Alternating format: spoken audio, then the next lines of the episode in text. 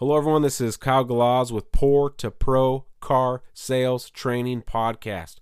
Become a sales titan. I hope you guys are having a killer year and you're on your way to making 100K or more this year. If you're not and you're struggling a little bit, go back to the basics, listen to the podcast, and get those customers through the process of the sale. Don't overthink it, keep it simple. We're in season two. This is episode two. We're going to be talking about the A B close what it is, how it works. We're also going to be talking about how your customer has the mind of a three year old, but in a good way. We're going to be talking about when to use the A B close and how it affects the very end, the final close, the money close, and now they're signing. Also, how to dictate the pace of the sale. Who dictates the, dictates the sale? You are the customer. So let's get started. What is the A B close? Instead of asking your customers yes or no questions, when you first meet a customer and you give them a, a, question that has the yes or no to the end of it, their defense mechanism is up. They just met you, they haven't built a lot of rapport, you haven't earned yeses from them yet. So, a lot of times, if you say, Hey, do you like black trucks? No. They may actually like black trucks, but they don't want to give you those yeses yet. They may come around and say, You know what, I kind of do like black trucks. But you got to earn those yeses. And if you detect you have a customer that loves to say no, then you're going to have to convert your questions to AB. Do you like white trucks? No. Do you like black trucks? No. So now what do we do? We switch it to an AB question and we say something like this. Hey, when you normally buy your trucks, do you do you go with lighter colors or darker colors? Their brain can't compute yes or no because you can't you can't say yes or no to that answer that question. You have to pick. Oh, I like lighter colors. I silver, white. Oh, okay, excellent. Now, the last truck you bought, or maybe this future truck, are you preferring to go with leather or cloth? Oh, I like I like leather. Oh, okay, excellent. So you see how that works. You can't say yes or no to that question. So if you detect you have a customer that is a, a, a no type of guy, which a lot of customers are at first, before they warm up and before you build a friend, then start converting your questions to an A B question. Now that we got that out of the way, kind of what is an A B question, let's compare it to the three year old brain. Child, let's use little Johnny as an example. You're cooking dinner and little Johnny's sitting there and, and you made some vegetables. And you're to say to little Johnny, Little Johnny, would you like some vegetables? What do you think little Johnny's to say? No. No, I don't want vegetables because little Johnny doesn't like vegetables, and you gave him the ability to say no. Even a three year old kid likes to say no. So you have to convert that question to Little Johnny, yeah? Would you like broccoli with your dinner or carrots with your dinner? Uh, carrots. Okay, here you go. He may only eat one or two, but you got him to commit to one of the questions or one of the answers, which means you've got him to the next step of the sale, which is now, hey, I got to convince him to eat it. But you can see how that works with a customer. Now, does little Johnny's three year old brain and a customer three uh, brain are, are they the same? No.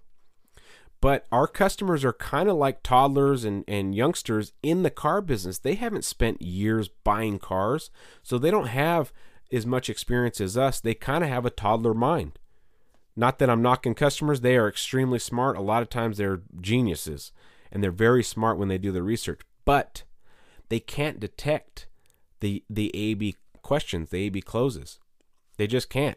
If you ask them, talk to your smartest customer and do an AB question, and they'll fall right for it. What's really neat about starting, if you detect a customer that's a, a no type of person, and you start converting them to AB closes, those are many successes throughout the sales process, setting you up for the big close at the end, the money close. So, if you can condition a customer through your process to answer your questions, the customer first thinks, "Wow, this guy really he knows what he's talking about and he's actually listening to my answers." And he, you know, he's asking me. He wants my opinion. But all you've done is ask them questions in your box of A and B's. So the customer feels like they're in control of the sale, but you actually are the one because you're asking them the questions. They just get to pick one or the other. The person, this is how you control the sale also. Dictate the pace, dictate where the sale is going is by asking questions. whoever asks questions is the person in control of the sale. So if you're asking the questions, then you put the customer on their heels and they have to answer the questions, which means you can dictate where the sale goes. Okay?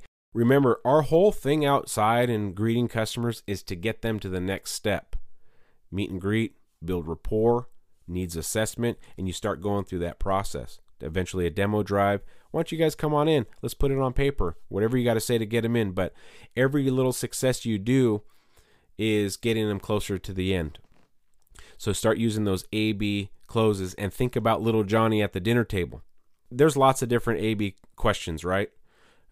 Lighter or darker, leather or cloth, cloth, short bed, long bed, three rows of seats, two rows of seats. So start prepping questions that you could ask that are A B questions. And if you catch yourself asking yes or no questions, try to convert on the fly to an A B and watch it work. It's magical. So all those successes get to the end, right? Now you're at the desk and you're talking to your sales manager and you tell your sales manager this. I have a customer that loves to say no, so I need two pencils from you. I need one with warranty and gap and one with just maybe the warranty work with your manager on how to close this customer. If your if your sales manager doesn't know what an AB close is, shame on him. He needs to listen to the podcast, but he should know what an AB close is. And you go back out there and you've conditioned your customer this whole time. You've built a friend, you got great rapport, and you come out with two pencils because you know this guy is a no type of customer. And guess what? He will pick one. Or you flush the objection out at that moment you got A or B, and then he says, "Well, you know, we got to work on that price." Oh, okay, not a problem. What'd you have in mind? And then you go through your value story of the dealership, why the price is where it's at. Hopefully, you've built a lot of rapport. Remember, if you wait to get to the desk to close a deal, you're probably too late. You got to give up money. You need the guy chomping at the bit to buy the car, which is in my other podcast, How to Build Value. So, those many successes throughout the sales process eventually set you up for the the money close okay? A b close. Dictate the the the sale by asking the questions.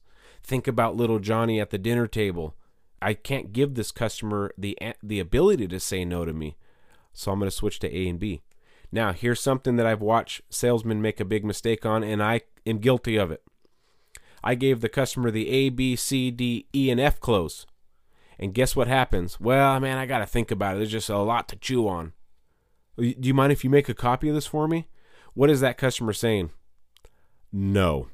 He's not buying the car. He's going to go home and sleep on it. His buddy's going to call him, have him come over for a few beers, and he's going to say, No, don't go buy it from that place. Go buy it over here. So many of these things go on once the customer leaves. You think they're just going to go home and think about it? No, they're calling their friends. Hey, am I getting a good deal? And then you lost your deal. When the customer leaves, consider that deal gone. So you got to do everything you can while they're at the dealership to, to earn their business. Okay? So be careful giving them the A, B, C, D, E, F close. Keep it very simple A and B. Don't confuse them. So, tomorrow at the car dealership, or even today, you may be driving to work. I'm keeping this under 10 minutes for season two. Try to integrate some of those A, B closes within your sales process. Don't just wait to the very end to, to do an A B close. Set it up. Condition the customer to, to trust you and to and use your guidance as a professional and, and give them the A B questions and then watch how it works in the end. You've listened to them, you've asked them the right questions, you've built value, you've got them to the steps of the sale. They can pick A or B on this last final pencils. Boom, you got a deal. All right, you guys sell some cars, make some money, have fun. Remember why we got in the car business is to have fun and make tons of money. So don't take yourself too seriously. Use these techniques, but have fun at work. Poor to Pro Car Sales Training Podcast. Enjoy your day. Kyle Galaz out.